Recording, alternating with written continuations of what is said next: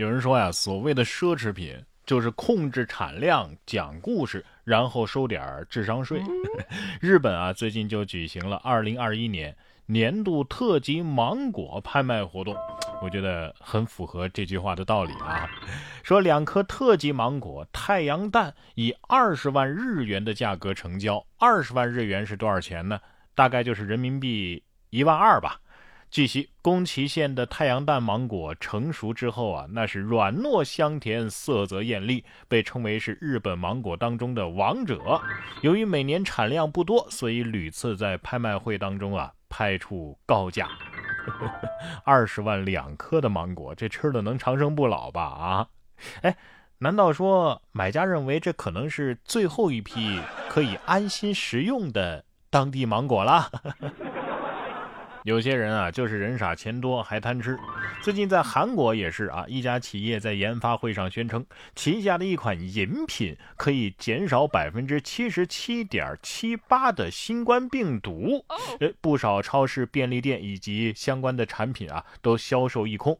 而且啊，这家企业的相关实验通过了感染了新冠病毒的猴子的肺细胞进行，啊并没有进行动物或者是人体的实验。韩国的防疫部门的专家就表示，如果实验不是以人为对象进行研究的，其实很难判定它的实际效果。经过紧急的调查之后，韩国食品药品安全处认为。该企业涉嫌虚假夸张宣传，违反了相关法律。在向警方举报的同时，也对企业下达了停业两个月的处罚。真有人敢说，也有人敢信啊！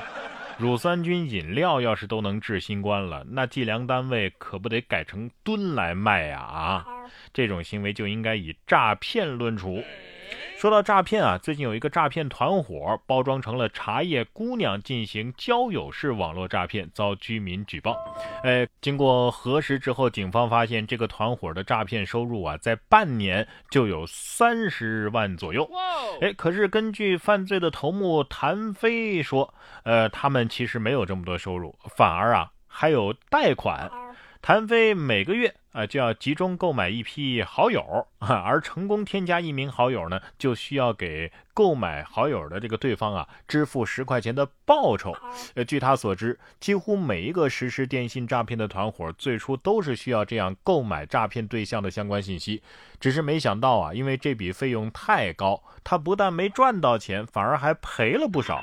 呃，经查，谭飞购买的这个聊天好友的数量啊，已经达到了一万八千多个，花费是十八万。余元啊！不瞒你说，我这诈骗啊是赔本买卖。愣着干嘛？笑啊！就您这智商，您是怎么想到来干电信诈骗的呢？您就不怕把自己都给赔进去了？哦，对了，您已经进去了，那没事了。这警察呀，算是帮你及时止损了。还是下面这位厉害，人家一个人就干了一个团伙的工作量。去年六月啊，徐某陪女友小婷在医院做手术，然后呢就在小婷家里休养。徐某呢假扮医生加了小婷好友。谎称啊远程问诊，让他拍一些这个手术部位的照片啊、视频啊，啊看一下术后的恢复情况。这小婷啊就信以为真了。之后啊，这徐某一个人先后分饰十一个不同的角色，说这个小婷的私密照片啊被医生发到了网上，只要打官司就能够得到七百多万的赔偿。为了拿到这笔天价的赔偿款，小婷就开始了漫长的打官司之路。从去年的六月到今年的三月，小婷先后因为办案经费呀、律师费呀、预付诉讼费呀，以及原告保证金呐，反正等等名义吧，向不断冒出来的各色人等啊转账了四十万余元。啊，直到民警说出真相，小婷都还不敢相信这是真的。而骗得的这四十多万呢，除了部分用于两个人的生活开销之外，其余的都被徐某是挥霍一空。目前，徐某已经被刑事拘留。骗女朋友的钱养女朋友，这第二类永动机出现了。对于这事儿，低情商的人会说：“嗯。”骗女人的血汗钱，自己挥霍一空。而高情商的人可能是这么说的：“我们俩开销挺大啊，骗他的钱我来养他。一个人分饰十一个角色，骗来的钱够他治疗精神分裂的嘛？啊！”真正的医生治病救人啊，那都是顺手的事儿。比如说这位啊，跑了个马拉松就接诊了四个患者。十七号，陕西西安骨科医生雷涛啊，参加了西安马拉松的全赛程。而在一路上呢，他陆续发现了三位受伤的选手，他都停下脚步给予了帮助治疗。就在跑完准备离开的时候，他又在终点发现了一名因伤跛行的选手，再次向前求助。啊，雷涛说呀，自己的成绩虽然受到了影响，但是很值。哎呀，这简直是持续跟进的医疗组啊！雷医生心想，来前也没说还有这些事儿啊。不过在这里还是要提醒大家呀，这跑马拉松务必要量力而行，咱们是来锻炼身体的，不是来祸害身体的呀。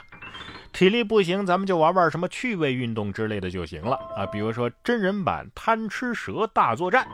十七号，陕西省忻州市高级中学就开展了创意课间操活动，高一和高二一共三千余名学生是一起玩贪吃蛇大作战，场面是十分的壮观。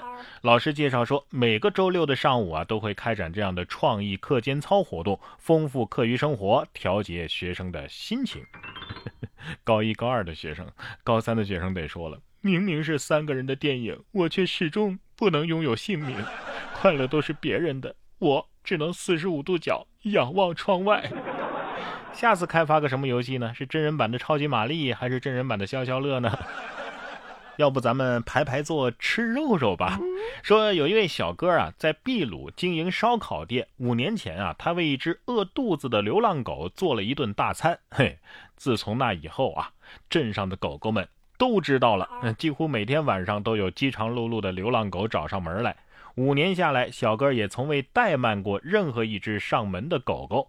这店里的客人啊，也都对狗狗们非常友好。在大家的帮助下，有些狗狗是得以结束了流浪街头的生活，有了一个稳定的归宿。我猜第一个来蹭饭的狗狗肯定是发了这样一条微博：“没有狗狗会不爱这里吧？肉肉香香。”然后互关的狗狗好友们纷纷评论：“人家也想吃肉肉。”从此，秘鲁小哥这家店晋升为五星好评商家。